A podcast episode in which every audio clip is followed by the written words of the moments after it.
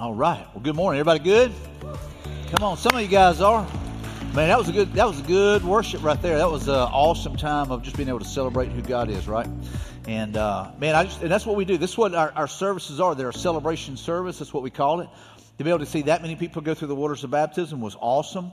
And uh, and so let's give it up for them again. Those who went public, they had the courage to say, "Hey, I want everybody to know that Christ lives in me." That's that's a big deal, and that's a big step. And, uh, you know, out front, we were out front. One of the guys said, Hey, I'm here to get baptized. Another guy said, Hey, man, it's going to be different from this point forward. And he's right. Because we have gone public, we've let everybody know Jesus lives within me. So therefore, we live different and we should live different. If there's no change, there's no Jesus, right? And so, hey, if you're joining us online, we're glad you're here today and uh, joining us in that way. And uh, we're, we're kicking off a new series, or we're in a series called Life is Better Together. And last week we talked about uh, was Compassion Sunday, and hopefully you guys, uh, you know, enjoyed the weekend. But I'm telling you, it was a powerful weekend. And, uh, you know, I, I share with you guys that we were praying for at least 100 kids to be sponsored. And um, anyway, my wife, you know, whenever I was walking out the door earlier in that week, she said, you know, 157. I was like, and I'm thinking 100, I mean, I'd be pretty excited about 100. And she goes, 157 kids are there. And uh, I'm like, okay, well, you know, and God just kind of hit me in the chest. He goes, Mike, you're not praying big enough. And of course, I shared, you know, that last week that we sponsored, last week, we thought 157, but we actually sponsored 162. How awesome is that? Huh? What? I mean, uh, so here's the thing is, it was 157 kids at that one center, but there was another one in a neighboring village that whenever we filled, we took care of all those at that one village, there, it began to bleed over into the next village close by in a, in a neighboring village. And so as of right now, there was 162 kids that were sponsored, you know, in that area in Ethiopia. So that region is being impacted by our church sponsoring and helping children be set free from the bondage of poverty, but also the gospel is presented in their life. They get to hear uh, the, the, good news. They get medical care. They get food. They get, uh, you know, just mental health care. All those things are there. And so you guys, man, I just want to say that is a celebration that those that many kids' lives are changed forever in some way, one way or the other. So God had a huge impact last week. So, to, you know, so last week we were talking about, you know, we can work, we can do more together, and that's what we did. And even after the first service, there were people walking up and asking, hey, listen, how do you sponsor a child? So we don't know how many total that, that we'll be able to impact. And there may be some online that are sponsored, you know, and uh, you can go to our website and you can figure out how to do that if you haven't done it yet. But that's exciting. You know, we see people go through the waters of baptism. They've heard the gospel. They've responded in faith. They say, hey, you know what? I believe Jesus is the way, the truth, and the life. And prayerfully, these 162 children, kind of like Owen, they'll hear the gospel. They'll respond in faith and it may even impact or affect their whole entire family. And so we have no idea what God is going to do through that, but we're going to celebrate on the front end that we believe, and we're going to pray believing that God is going to do this. So let's talk a little bit about today. Today we're talking about we can help each other grow in our faith. So we're we are helping those kids there in Ethiopia, and we try to help people here. You know, missions is not what we do just on the other side of the earth. It's what we do right here in our own yard, right in our backyard. And so we try to make a difference in the lives of people. And so there are missions that take place, you know, and, and some of you guys are here because of the mission mindset that our church has, even here. You know, and so we can help each other grow in our faith. So the thing is, is these that have put their faith in Christ, they've experienced that spiritual birth, and everyone should experience a spiritual birth. You haven't always been a Christian, I can promise you. I ask people that sometimes, They tell me about whenever you came to know Christ. And they're like, well, I've always been a Christian. There's no such animal, I'm just telling you. You know, it doesn't happen that way. There has to be a recognition that you need a Savior. There has to be a, a moment where you go, you know what? I am lost and I need Jesus in my life. And so whenever you when you surrender your life, and you put your faith in Christ, you know, in what Jesus did, here's the thing, that is when you experience your spiritual birthday. And even in the first service day, we had four or five people that experienced their spiritual birthday today. I mean, how awesome is that? So they came to know Christ today. That's exactly right. That's worth celebrating, man. And, and so today they, they experienced their spiritual birthday. And, and, so we celebrate those moments. And so here's the thing they experience that growth, but they've got to grow, uh, that birth, but they've got to grow up. And so, how do we as the church come alongside of them? And how can you or me have a part in their life and them becoming all that God wants them to be? So, let's look at this passage here out of Hebrews. It says, And so, dear brothers and sisters, we can boldly enter heaven's most holy place because of the blood of Jesus. All right, you go back to Jesus dying on the cross, what he did on the cross, bleeding out his precious blood to pay for my sins and your sins. And so that is the only reason that we are able to approach the throne of grace and to pray and intercede for people, you know, or even pray for God to heal people.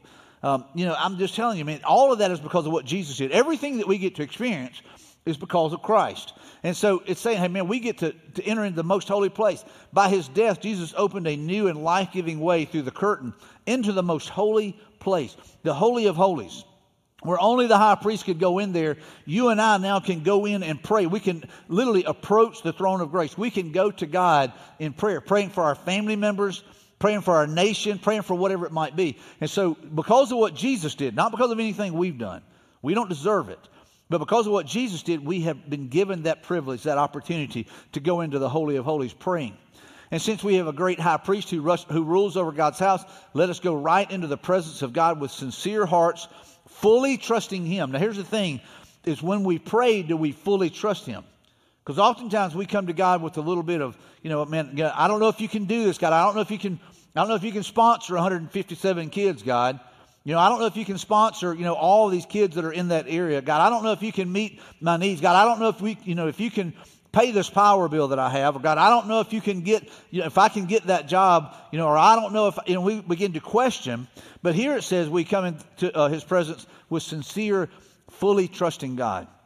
So we pray for healing, man, we're praying with sincere hearts, right? Fully trusting God for healing. We're praying for salvation for someone. We're not going, hey, God, they're too hard to reach. They're too far gone. We go, God, you can reach anybody. And God, we're praying for their salvation. You know, we're praying for their lives to be changed forever. So fully trusting Him. For our guilty consciences have been sprinkled with Christ's blood to make us clean, and our bodies have been washed with pure water. So our, our consciences have been sprinkled. We've been covered with the blood of Christ. Let us hold tightly without wavering to the hope we affirm, for, for God can be trusted to keep his promise. Amen? So God can be trusted to keep his promise. And so God tells us, hey, listen, if you surrender your life, you put your faith in Christ, you believe on Jesus, then you become a part of the family of God. You're no longer just a creation of God, but you're a child of God. You're a part of the family of God. And, and so God keeps his promise. It says, let us think of ways to motivate one another to acts of love and good works. We talked about this passage last week. And that's what we were trying to do, trying to motivate, you know, people. Owen was trying to motivate you and encourage you and challenge you to man to make a difference in a child's life. $38. $38 is, is the world to this kid.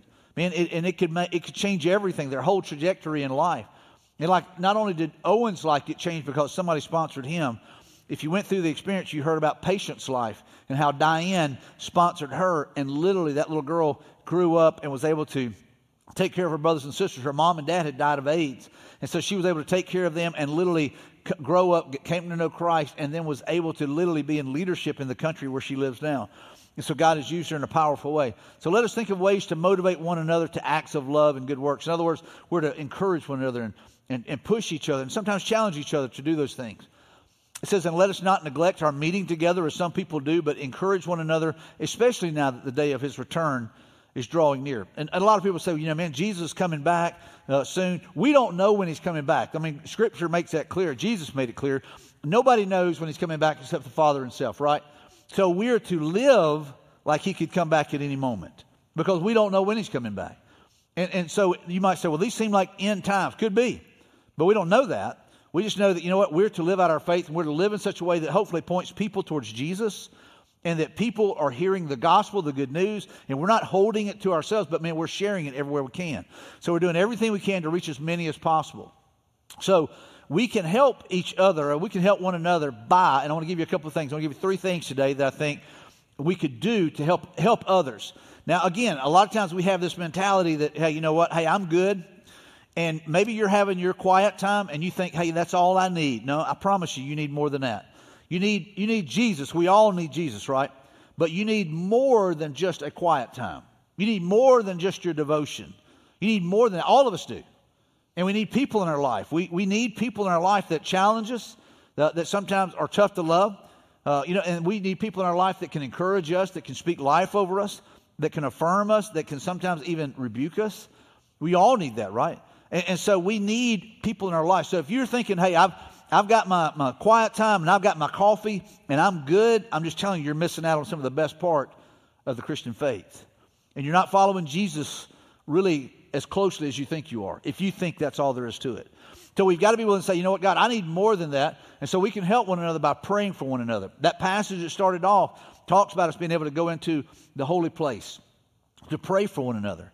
And, and, so we can, we can pray for one another. And, and oftentimes, you know, we, we ask people, hey, listen, if you don't mind me praying for this situation.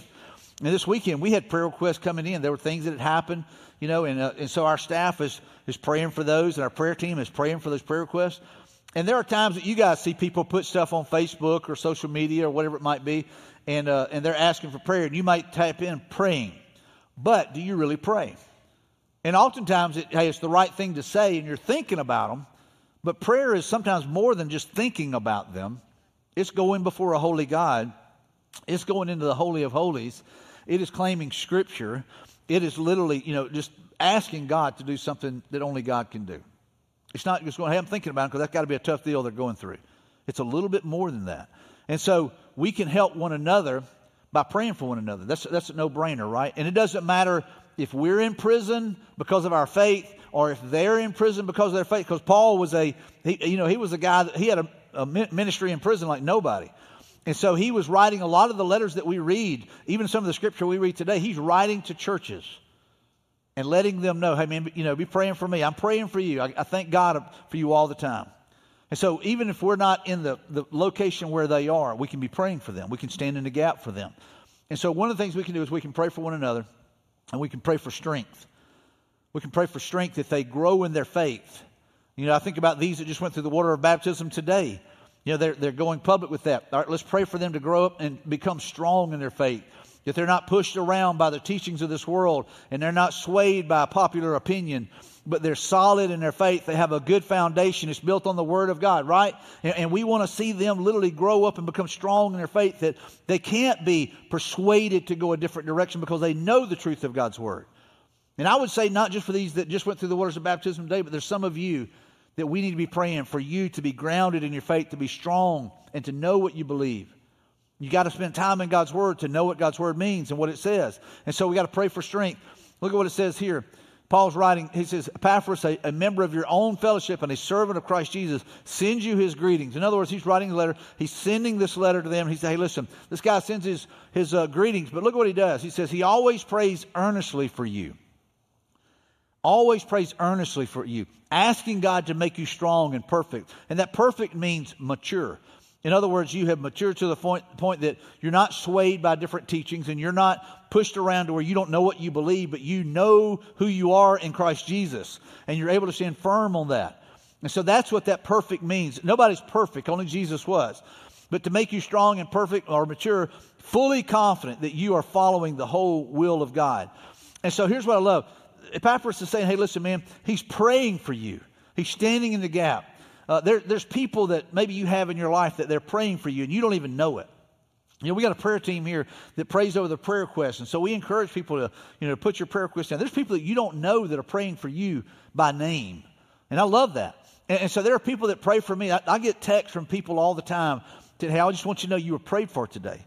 And it means a lot. I mean, it means a lot to me. The other day I was in a restaurant with our staff. One of our staff members, we were celebrating their birthday, and, and I saw him. We just kind of waved at each other, kind of spoke. And the next day he sent me a text. He said, uh, Pastor Mike, it was good to see you yesterday. He said, I just want you to know you're prayed for many times a day. And man, I'm just telling you, that, that, that blessed me because he's standing in the gap. He believes in the gospel, he believes in the power of prayer. And so here's a guy who prays for people who literally says, Hey, listen, I'm praying for Mike and I'm praying for God to use him and I'm praying for God whatever. And so there's people that stand in the gap praying for us. And, and we need people like this, right? And so we need to pray for strength, you know, not just for our children, but for our mom and dad, our aunt and uncle, our brother and sister, you know, our coworkers, our, our, our boss. We're praying for them to grow in their faith. You know, and so we're praying for these things. So we're praying for strength for them. We can pray for joy and peace. You know, we can pray for people have joy and peace. There's some of you, you know, in here that maybe you have joy and your face just doesn't know it yet. You know what I'm saying? I mean, maybe it's there. I don't know. You look like you were weaned on pickle juice. You know, you walk around with a sour puss all the face. You know, and so we got to be able to say, "Hey, listen, man, I want to, I want to have joy, and I want it to show." You know, I, there ought to be joy in my life, and I want people to know that I've got joy. You know, and you laugh every once in a while. You have fun, but joy is is something that we can pray for, and for peace. You know, yesterday. Uh, Lori and I had an opportunity to go uh, minister to a family in our church who their house had caught on fire uh, the night before. Just a part of it had anyway, and and anyway, they're rattled by that. I mean, if you know how that is, I mean, if, if something happens, it can hit you in a hard way, and and it was it was stuff that could be repaired. It was stuff that could be fixed, but it emotionally, you know, kind of hit them kind of hard, and and uh, and anyway, so we got we're able to take some food by there and just say, hey, listen, man, let us just pray for you. And uh, listen, all this stuff can be fixed, you know, because it was in their bedroom, and it could have, if they would have been asleep, it could have been bad, a whole lot worse anyway. And and so, uh, not playing down what had happened, but just saying, hey, listen, let's just pray for some peace for you guys. And so we were able to take hands and pray for peace to fall on that house. And you know, and if you've ever had your house broke into, you know, and stuff has been stolen, you know, that stuff's gone, and maybe the robber's gone, but you know what? There's that peace that you're lacking, and uh, it kind of rattles you emotionally. And so, man, sometimes we need to be praying for peace over people, even whenever they're going through storms and they're going through tough times. And, and so, for joy and peace in the midst of a storm, in the midst of a trial, in the midst of a challenge, that we can pray for that. So, we can pray for someone who's going through a really tough time and pray for them to have joy and peace. So, I pray that God, the source of hope, will find you completely, uh, will fill you completely with joy and peace because you trust in Him. So, where does it come from? Because you trust in Jesus, you can have joy and you can have peace in the middle of a storm. Because you go, you know what? I, am trusting God's will.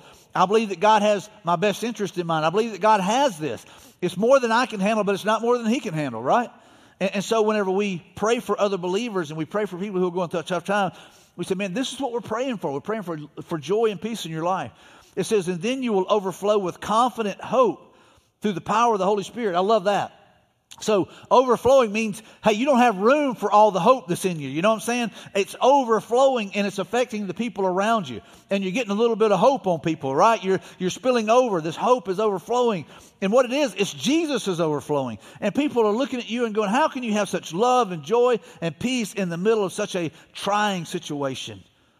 And they see your hope and it's the work of the Holy Spirit inside of you, and literally it is overflowing into the lives of the people around you, and they're going like, "Wow, I want what you have. I want that kind of hope. I want that kind of joy and peace. And so we see that. And so we can pray for spiritual wisdom and growth as well. So we can pray for love, we can pray for joy, we can pray for peace, we can pray for strength, we can pray for spiritual wisdom and growth. So we want to see people grow. Real Christ followers are growing. They're always growing. You don't get to an age and like, hey, you, you, you, you kind of check out. You're, you're, no, you're good. You don't reach that until the day we die. We're growing in our faith. No matter how, I don't care if you're 85, 95, 105. You're growing in your faith, and God is still teaching you. And so we can pray for spiritual wisdom and growth. I think every mom and dad in this room or that's watching online is probably like, hey, I do that for my kids. And it goes back to what I said a while ago. we do it for our kids because we want our kids to one day come to the realization that they need a Savior and they need a spiritual birthday. And they need to know where they're going to spend eternity heaven or hell, one of the two. There's not any other options. You know, hey, and, and we want them to have the wisdom to understand the gospel, right? And the faith to believe in Jesus. And that one day their life would be changed forever because of that decision they make. And the whole direction, the whole, the whole trajectory of their life is changed. So, moms and dads, we pray for that. But do we pray that for our, our neighbors? Do we pray that for our coworkers? Do we pray that for the, you know, the girl that works at the, the grocery store that checks you out? Or do we pray that for the other people in our lives? And so we can often pray that for our children, but do we pray that for other people? And so we've got to be able to say, God, help me to pray for spiritual wisdom and growth. Ever since I first heard of your strong faith in the Lord Jesus, this Paul writing to the church at Ephesus there, and your love for God's people everywhere, I have not stopped thanking God for you, and I pray for you constantly. So I love this. So Paul's going, man, ever since I heard about you, man, I heard about your faith. You know, and I, I, he's going, I just, I thank God for you. I thank God for what you're doing. I thank God for the difference you're making. I thank God for your witness. I thank God for who you are and what you're doing, how strong you're, you're standing there. He says, asking God, the glorious Father of our Lord Jesus Christ, to give you spiritual wisdom, there you go, and insight, so that you might grow in your knowledge of who God is, in your knowledge of God.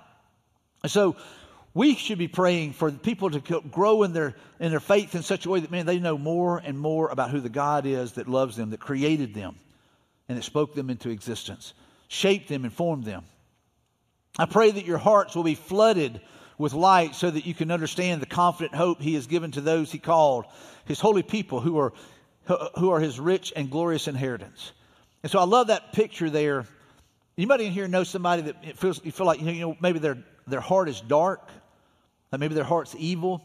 And there's certain people we know, you know, just like, man, that guy's evil, or that girl, she's just wicked, she's evil. Well, here's here's what we could be praying. God, I pray that the light of Christ, the light of Jesus, would, would flood their heart in such a way that it would drive out the darkness, right? It would drive out the darkness and it would be flooded with the light of Christ, and that they would be completely different. And so when people see them and they go, man, if they can get saved, anybody can, right? And we've known people like that. We go, you know, uh, some people even write them off and say, hey, man, there's no hope for that one. But with Jesus, there's always hope. Man, with, with God, there's always hope. What seems impossible with man, God can do, right? And, and, so whenever we look at this and we go, you know what? God, flood their heart with the light of Jesus. Flood their heart with the light of Jesus. And, and, God may use us to be that light in their life, to be able to share the hope of the, of, of the world with them. And so I, I love that right there. I also pray that you will understand the incredible greatness of God's power for us who believe in Him. So I don't know if you guys remember, we did a series called Empowered, and we were talking about this, and this is what, what, what Paul is saying. He's, I pr- also pray that you will understand the incredible greatness of God's power, the power that is at work within us. For us who believe in Him, so for us who believe, we have we have the power of the Holy Spirit at work within us to say no to sin, to temptations. We, we don't have to give into that. We don't have to bow down to that. We literally have the power of God at work within us for those of us that believe, right? And you might go, man, I don't, I don't know about that. Well, you need to know God's word so that you know that that is truth. And that's what Paul is saying. He goes, man, I'm praying that you will understand. You'll have insight. Your heart will be flooded with the light of God's word in such a powerful way that you understand what power is at work within you. You're not walking around being pushed around by the enemy, but you know that, you know what, man, I, am, I stand firm on God's word. I know what it says. I know the power that's at work within me. This is the same mighty power that raised Christ from the dead and seated him in the place of honor at God's right hand in the heavenly realms. So, in other words, we're baptizing these, these people that just went through the water of baptism. They've gone public. They let everybody know that Christ lives within them. And what we say is, hey, listen, we baptize you, our brother or sister, in the name of the Father, the Son, and the Holy Spirit, buried with, uh, with Christ in baptism, and raised to walk in a newness of life. That is symbolic of resurrection power in that person's life. That they no longer have to live as a dead person, as a defeated person, as a sinful person, but they can walk in life, the life that comes through Christ, the life that we see in the power of the resurrection. It empowers us. And so every one of us should be praying, man, I want my child to walk with resurrection power. I want my mom, my dad, my aunt, my uncle, my coworker, my boss, whoever, I want them to walk with resurrection power. And God, help me to understand this so that I can live this out in front of them. And, and so we should all be walking in that way. Walking with such an authority and such a power, not because of anything we do, but because of the one who went to the cross and bled out his precious blood for us. that paid for us, that redeemed us. We can pray for healing. We can pray for healing. I don't know if you guys realize this, but the song that we sang earlier, where uh, it says, uh, I raise the hallelujah. If you ever go back and listen to the story behind that song, where it comes from, the guy who was writing that, they had a staff member on their, at their church, and that guy's son was dying. And they were not expecting him to make it through the night. And so the whole team, the whole staff, everybody's praying and interceding for this little boy. And he gets up and he begins to pray, and God gives him that song that says, I stand before my enemy, saying, You can't have him. Fighting for that little boy, and that little boy lived. That's, so the story behind that, you don't even know what you're singing sometimes, is about the healing power of the God we serve, right? And so we've got people that we know that are battling cancer, they're battling diabetes, or they're battling emotional trauma, or whatever it might be. We can say, God, I pray for their healing. And we can pray for that. So we can pray for one another. We can pray for God to heal their mind, to heal their heart, to heal their physical body. And we serve a God that still does that. I've shared this before that years ago, whenever I was in, I was, I was a college student, we were at a camp, and the worship leader there was, was leading worship, and he said, I just want to share with you guys a little bit about how God works and has worked in my life. And he starts telling the story about his son Caleb, who had been di- who had been diagnosed. Uh, he got to where he was struggling to stand up in his crib and stuff. He was a little little boy, and he was struggling to stand up. And they took him and found out he had a mass in his brain. He had he had a, a brain tumor. And anyway, so the doctor or the surgeon comes in and says, "Hey, David, you're just going to have to take your little boy home." And you know, there's nothing we can really do. It's in a very precarious place. We don't know. You know, we don't have the surgery to fix that. and you're just going to have to love on him while you got him. Worst thing a parent could hear, right? Just love on him all you can till he breathes his last. And so they're devastated. So David and his wife take the little boy home, take Caleb home. They start loving on his kid and praying for him. They got everybody that they know praying for this child. They're saying, God, we're just asking you to heal, asking you to heal Caleb. And so he's got everybody he knows praying for healing. And, and this is years ago. And so Caleb begins to seem to get better, which scared them because he was like, you know, sometimes people get better to die. And he was like, you know, maybe this we're getting close to the end, but he kept getting better, better, better. They go back to the doctor, and he's telling the doctor, he said, man, he just really seems to be good. And the doctor's kind of skeptical. They end up doing more scans, more tests. And he said, we can't seem to find the, the tumor. He said it may have moved down, you know, or whatever. He said, so we're going to do some more tests. So they come back, they do more tests. They come back and said, man, tumor's gone. All right, so uh, don't you love it when a doctor can't explain it? I do. I mean, I love that. He goes, man, all I can tell you is you've got a miracle. And I'm just telling you, God still works miracles. We've got to believe that. And I, part of, and I'll just say this: we have a part in that prayer. Is how much do we believe? How much do we fully trust the God of the universe? And how much t- trust do we put in everything that this man says over here? And I, I, get it. Listen, I love doctors and I love technology and I love science and all that stuff. But I'm just telling you, there's a God who created all that, who is over all that. And we've got to be to say, God, I need to pray for healing. And there's people in our congregation that are battling things, and we need to be praying for healing, right? Believing, praying, believing. It says, Are any of you suffering hardships? You should pray. I mean, that's a no brainer. This is what Scripture says, right? Are any of you happy? You should sing praises. So hopefully, you guys, whenever we were singing earlier, man, you're, you're happy. Man, things are going well. You're singing praises. You're going, God, thank you. Even if you're going through tough times and challenges, I would say you still sing praises, right? You still sing, hey, God, I know you've got this. I know that this did not sneak up on you. It may have snuck up on me, but it did not sneak up on you. And so, God, I, I'm praising you. Are any of you sick? You should call for the elders of the church to come and pray over you anointing you with oil in the name of the Lord. Such a prayer offered in faith will heal the sick, and the Lord will make you well. And if you have committed any sins, you will be forgiven.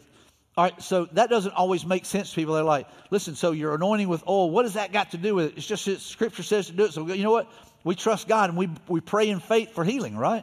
That's what we do. It says, confess your sins to each other and pray for each other so that you may be healed. So the Bible tells us that we begin healing as we begin to deal with sin. And so sin, sometimes we're just sin sick, right? And we need to confess our sins one to another and say, hey, listen, this is sin in my life and I'm confessing it. And healing begins not only in you, but in the relationships that you've strained or maybe the relationships that you've damaged. And so that healing begins as we begin to confess our sins. The earnest prayer of a righteous person has great power there's power again, and produces wonderful results. So, a righteous person, we talked about that last week, being a righteous, godly person, man who is praying and praying for healing and praying for love and praying for uh, strength and praying for joy and praying for peace. Man, it's powerful and it's effective. So, we need to be praying for those things. So, we need to be praying for healing. Here's the second thing affirming one another is another's worth, or affirming one another's worth. I don't know if you guys remember last week, but Owen shared in his testimony the only thing worse than poverty was being or being told you were worthless. Anybody remember that?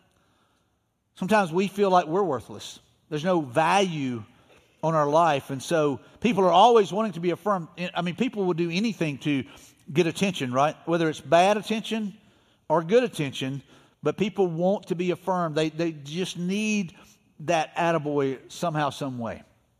And we watch it all the time. People do incredibly stupid stuff just to get on TV, right? Just to, hey, be seen, just to be acknowledged, to be affirmed in some kind of weird way.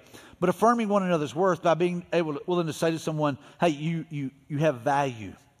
And I, and I hope everybody in the, in the, that can hear me say this, that God has a plan and a purpose for your life. Man, he has, he, he considers you to be of great value. God does. And he wants a relationship with you through his son, Jesus. And He wants to do incredible things in you and through you. And He wants to literally use you to be a witness of the things that He can do. And so here's the thing to know that the God of the universe wants a relationship with me and He wants to work in me and through me is amazing. And so that ought to make us feel like we have worth, but we do that by, with acceptance. And we do that because what? Jesus accepted, right? So we accept people that are different than us And we say, hey, listen, you don't have to look like me, you don't have to be like me, but I accept you. And so here's the thing you, can't do these two things. You can't, you can't accept someone and reject someone at the same time. It's not possible, right? So Uh, what happens is oftentimes we reject people that don't act like us, look like us, talk like us, whatever, or they're different in some way. You know, and so we tend to distance ourselves. So in some ways we reject them when we put the hand out and like, hey, listen, kind of keep them at arm's length, right? But what Scripture tells us that we're to accept people that are different than us. There's people out there that may not vote like you do. Do you not accept them? There's people out there that don't look like you. They don't dress like you. They don't have the money you have. That maybe they've got more than you have. And maybe you know you don't like them because they're rich, or you don't like them because they're poor. And so we've got to be able to say, God, help me to accept people, you know, as they are, because that's what Jesus did. It says, therefore, accept each other just as Christ has accepted you, so that God will be given glory. So God is glorified when we accept people as they are. Now, we, we, Jesus loves us enough. He doesn't leave us where we are. He brings us to become more and more like Him. And we love people enough that we don't just leave them where they are. We want to walk with them, just like we're praying today that they will grow and become more and more mature in their faith, right? And that they will understand who they are in Christ. Not what the world has told them, maybe not even the lies that they've bought from the enemy. But we, we are willing to accept them where they are. And, and oftentimes, you know, this is a tough one for us to get past, but we can help people grow if we'll accept them and then pour into them and then pray over them. And so, uh, acceptance. Here's another one with affection. You know, you might say, you know, hey, I care about the homeless people, I just don't want to touch them. You know, or I care about the homeless people, but I hope somebody else will take care of that. And, and so, we've got to be willing to show affection, right? And uh, and we all need uh, affection. You know, I remember teaching Disciple Now years ago, and there was a uh, there was an illustration there where it talked about years ago they did a study and it was of, chil- of babies whenever babies were born. And so they took these babies, and they, what they did was uh, they took half of the, you know, the uh, whatever the test group was, they took half of it, and half of them they would uh, coddle them, they would sit and hold them, they would sing to them, and they were nurturing these children. And then the other half, they did not do that to. They just fed them and changed their diaper, and that was pretty much it.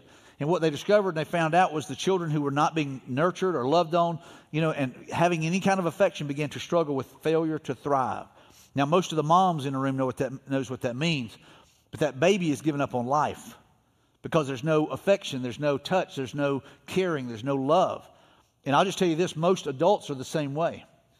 We we need to feel like that someone loves me and cares about me. We all need a, a hug every once in a while, right? Or a, a pat on the back, or somebody to come up and put their arm around you and say, "Hey, listen, man, I love you. Let me pray for you." You know, so our, a handshake, right? And so we need that. There's a need in our life for that. And I know some of you guys are going, like, I don't, I don't really need that. No, I'm telling you, you do. Um, you've been told by the enemy you don't, but you do. So I want to ask everybody just to stand. Let's go hug somebody. Come on, everybody stand up right now. I know y'all are freaking out. Some of y'all was like, what? Go ahead, just stand up. Find somebody to go hug. And I see some of your faces. Y'all are wigging out. Now, you guys at home, y'all can hug whoever's in the room. If there's nobody there, just hug yourself. Hug yourself. All right, that's enough. That's enough. Come on, you can sit back down now. You want to come give me a hug, bro?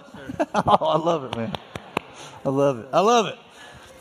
He came and gave me a hug. So, all right, you guys can sit back down. I saw some of your eyes like, ooh, I'm going to get to go hug somebody. And some of you guys were in freak out mode, like, oh my gosh, what is he doing? Right? But we need that. And I'm, hey, listen, sometimes we need someone just to hold our hand and pray with us. And, one of the things that we do, you know, when we ask you guys to come to the altar, the reason we have a prayer team there is sometimes what they do is they come up and they just lay their hand on you and they pray over you. I'm telling you, there's something powerful about that. If we look in Scripture, they laid hands on guys and sent them out into the world. They were, they were affirming them, they were empowering them, they were sending them out. There's something about that touch that we need. And too often, what we do is we just don't get to connect with people like that, right? And we miss out on the touch. This morning, I, I had a lady in the first service walk in, and uh, she introduced herself and she said, We've emailed. And she goes, But I've never made, you know, uh, we've never been introduced. And I, I, said, Well, it's good to put a face with the name. And uh, she, uh, and anyway, the guy that was standing there beside me said something. And she said, Well, you know how it is. You come into church and you go out and you don't really speak to anybody. And I said, Hey, that's why you need to be in a life group. And she just smiled. She goes, I know, I know. She goes, I'm going Wednesday. So she's going to one Wednesday. So I would just say that to you guys. If you, if, if that's all church is, just coming, coming in, sitting down, listening to a message, walking out, you've missed out on some of the best part of it. And sometimes it's, it is the hugs. And it is someone putting their hand on you and praying over you. And it is someone that just says, hey, listen, man, I just, I just, I want to encourage you. I want to affirm you. We're glad that you're part of our group, and we need this. So we do that with affection. Look at what Scripture says here. It says, don't just pretend to love others, really love them. Hate what is wrong, hold tightly to what is good. So don't just pretend, but really love one another. It says, love each other with genuine what? Affection. With genuine affection and take delight in honoring each other. And so we're, we're to look for ways to honor one another, to affirm one another, to encourage one another, and to show real affection. Don't just tolerate, like some of you guys probably just hugged some people, probably not with genuine affection, being straight up, right? Some of you guys were like, all right, he said to do this. What in the heck? You know, it wasn't genuine. I get that. God knows your heart. You know, God knows your heart. Uh, but you can do something about that. You can even do something about that today and say, God, change my heart. Let it be genuine affection.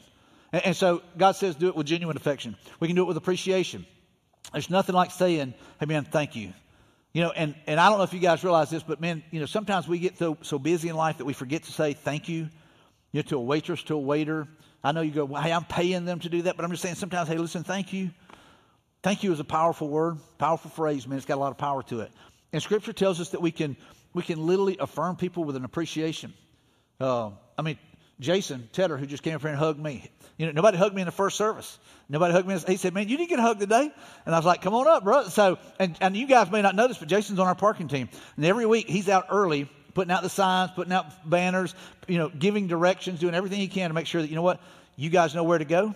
And you know, and he, and that's that's his job. And so, hey, appreciation to him, you know, for what he does. But appreciation is a big deal. Maybe today, whenever you guys get ready to leave, walk by the cameraman and say, hey, listen, man, thank you for what you do, or the sound guy who does what he does, and all these people that are up here in the booth upstairs, that their whole job is to not be seen because whenever things mess up, kind of like it did last week in our first service, they start going like, oh man. But they work so hard to make sure that tech stuff is working and the message of the gospel is going out on the, on the airwaves. That is their job. But sometimes they, nobody says, hey, thank you. And we walk right by them, right? And, and so we have to be careful that we don't miss out on those opportunities. And I just want to say, to you guys. I appreciate you guys as a church, and I'm so thankful for those 165 kids that were sponsored last week. I'm thankful for a church that is missions minded. You know, I, I did the math last week, and just if you do $38 times times 12 times 162, it's like $73,000 that was committed to make a difference in a child's life last week. That is that's a huge impact. So I just want to say to you guys, man, I appreciate you guys as a church. Last year, during our big give, we gave over $100,000 towards missions. You have a missions heart. And so thank you for believing in the gospel and investing, you know, not just talking about it, but man, you're investing in it. And so appreciation goes a long way. And so we can make a difference in people's lives by showing appreciation. It says, Your brothers and sisters, honor those who are your leaders in the Lord's work. They work hard among you and give you spiritual guidance. Maybe you go to your life group leader and say, Listen, man, thank you for opening up your home. Thank you for being willing to, you know, to let all these crazy folks come into your house and and you and thank you for teaching God's word and thank you for challenging us and thank you for investing in us and thank you for opening up, you know, your home to people that you didn't know. Show them great respect and wholeheartedly love because of their work and live peacefully with each other. And that's what I'm saying. Hey, listen, man, just do life together. Do life together. Enjoy life together. We need to do that. Thank you is a powerful phrase. I've already kind of hit on that. Let's jump to the third thing we're going to be done by encouraging one another. So we want to encourage one another. We all need to be encouraged, right? I mean, sometimes you just need that, hey, you're doing a great job, an attaboy, uh, but we need to encourage one another. And so one of the things we can do is encourage one another when we get together. So one of the best ways to do that is when we are around each other. It's hard to encourage people if you're never around them, right? And so maybe getting involved in a life group is one of those things where you say, you know what, we're going to get together and we're going to encourage one another. And so maybe that's what you do. You just go around and you speak life over uh, people, you know, and you find some time to encourage one another. But it's hard to do that apart from one another. So we encourage one another when we get together. So look at what Paul said here in Romans. I love this. He says, For I long to visit you till I can bring you some spiritual gift that will help you grow strong in the Lord. Now, we did a whole series on spiritual gifts, and hopefully you guys who are watching online and in this room, you know what your spiritual gift is by now. If not, we will help you figure that out. But hopefully, you're using that to help build up the body of Christ, to strengthen the body of Christ, the, the church, so that we are more impactful and we're making a difference for the kingdom. So, hopefully, you're doing that. And so, Paul is saying, hey, listen, I'm, I'm looking forward to coming and hanging out with you guys to use his spiritual gifts, right? To help encourage them, to help build up the, the, the word of the Lord. But look what he says here. When we get together, I want to what? Encourage you in your faith. He can't do it, you know, from where he's at except through this letter. But he says, man, I'm looking forward to when I get to be with you guys and we get to encourage one another. But he goes, I want to encourage you in your faith, but I also want to be encouraged by yours. In other words, it's a give and take, a give and take. In other words, we're receiving from one another this encouragement. And so sometimes we do that by hearing what is happening in someone's life. We hear their story, we hear their testimony. We hear what God is doing in their own walk personally, and then we share with them what we've experienced. And by doing that, we encourage one another. So, so that's one of the things we can do. And so here's the other thing we, we need to encourage one another to make a difference. That's what we did last Sunday. That's what Owen did when he was here. He encouraged you guys to make a difference in a child's life. We did that. We, we, we started that anyway. We initiated that. It says, let us hold tightly. This is the verse we started out with. Let us hold tightly without what? Without wavering to the hope we affirm. For God can be trusted to keep his promise. I hope maybe today, if you're watching online or you're here in the room, you go, you know what? God is trustworthy. He is faithful. He can, he can do things that man can't explain. He can do whatever he wants to do. He's God. We're not. Let us think of ways to motivate one another to acts of love and good works. I'm trying to encourage you guys to connect in a life group. I'm trying to encourage you guys to be encouraging this week, right? I'm trying to encourage you to be prayer warriors this week. And so let me tell you one of the things I want you to do. I want you to I want you to be thinking about hey, who's 10 people that I can write down their names? And every time I pray this week, I pray for those 10 people. I pray for strength in their life. I pray for love in their life. I pray for joy in their life. I pray for peace in their life. I pray for healing, emotional healing, mental healing, physical healing, whatever it might be. Spiritual healing would be a good one. And let us not neglect our meeting together as some people do, but encourage one another, especially now that the day of his return is drawing near. So I think it's important for us to be together. And I know there's people that watch online. I had a lady this past week that called from down in Florida. She, she would love to be here. And uh, she watches from down, uh, from down in Florida. There's, so shout out to her. And there's people that watch from North Alabama and uh, really all over the world uh, watch these services, which is kind of crazy to me. But I was talking to a lady in the first service who said they were coming, but because of COVID, they started watching online. But they, they were here today, and she said, It's just something about being in the room. And I'm totally in agreement. I mean, there's times that I'm out of town, you know, and, and I watch from online, and it's good. And our team does an incredible job. But there's something about being together that you just don't get online, you know. And, uh, and so we always say, hey, if you can be here, be here. And, and so the scripture is pretty clear. Hey, listen, if you can be here, be here. You know, if you can get together, get together. We need it. We need each other. And so that's our next steps. Let's, let's look at these real quick and we'll be done. Number one, to realize I need others to help me. I'm just telling you, you need other people in your life. There's no Lone Ranger Christians. We need each other. And if all you've got is just your quiet time and your coffee, you're missing out on some of the best parts of the church. You've got to be willing to step out of your comfort zone. Step out of your comfort zone and help others. Because when you help others, it helps you. That's the crazy thing about Christianity. The more I do to serve someone, the more I do to help someone, the more God uses that to bless me. I cannot outgive God to pray specifically for others. Like I said, write down maybe 10 names. Maybe God's put them on your heart already. And say, you know what, I'm, I'm going to pray for them and I'm going to pray for healing for this one, or I'm going to pray for, you know, joy and peace for this one, or I'm going to pray for the, the, the light of God's word. I'm going to pray for the light of Jesus to flood the heart of this person that, you know, you feel like maybe has a hard heart. So, God, I'm praying for them. You pray specifically. Maybe you pray every day for weeks and weeks and then one day you realize, you know what, God's answered that prayer. Then give Him praise and give Him glory, right? To encourage others in their walk. So that's what we ought to do. We ought to walk out of here and say, God, show me someone I can encourage today, that I can love on, that I can show affection to, that I can encourage and affirm and tell them, you know what, your life matters. Your, your life matters to me, but it matters way more to God. And so I want to ask you, if you would, just to bow your heads and close your eyes and not sure where you are in your walk with Christ.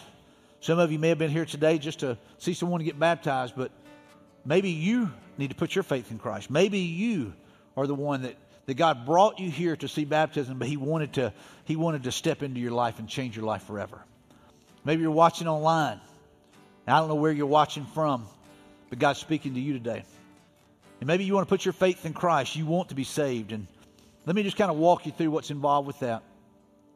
God's word is pretty clear that we come to Him, we say, Jesus, I'm a sinner. When we confess our sins to Him, we say, Jesus, I'm a, I'm a sinner. I've messed up. I've blown it. He already knows that, but we're confessing. it. We're agreeing with Him, right? We say, Jesus, I want to ask you to come into my life. I want to, I want to ask you to take over, be the leader, of the Lord of my life. What you're doing is you're surrendering. Say, Jesus, I surrender my life to you. I'll give you everything. All that I've got, it's yours. And so when we do that, when we surrender, we're putting our faith in what Christ has done, what Jesus did on the cross. And we say, Jesus, I want to quit living the way I've been living, and I want to live for you. That's repentance. We're broken over our sin to the point that we surrender and we turn to Jesus.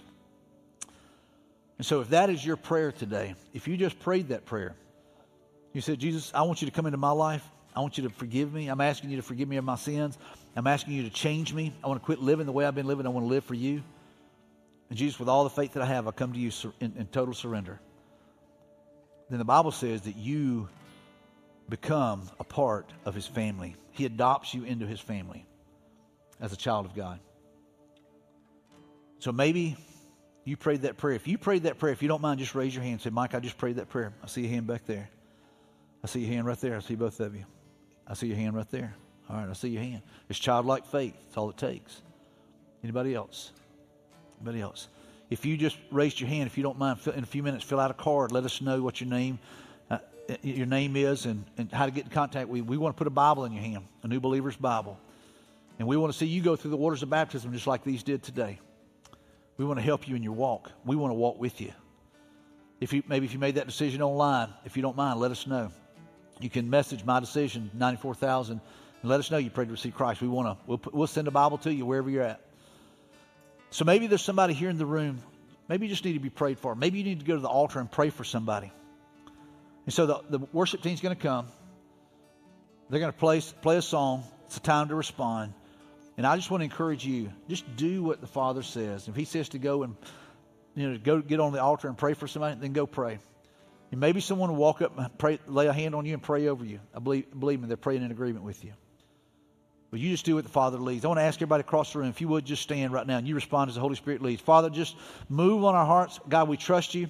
We ask you to move in this time. And God, I pray for people that need to be prayed for, we'd go to the altar and we would lift them up in Jesus' name. Amen.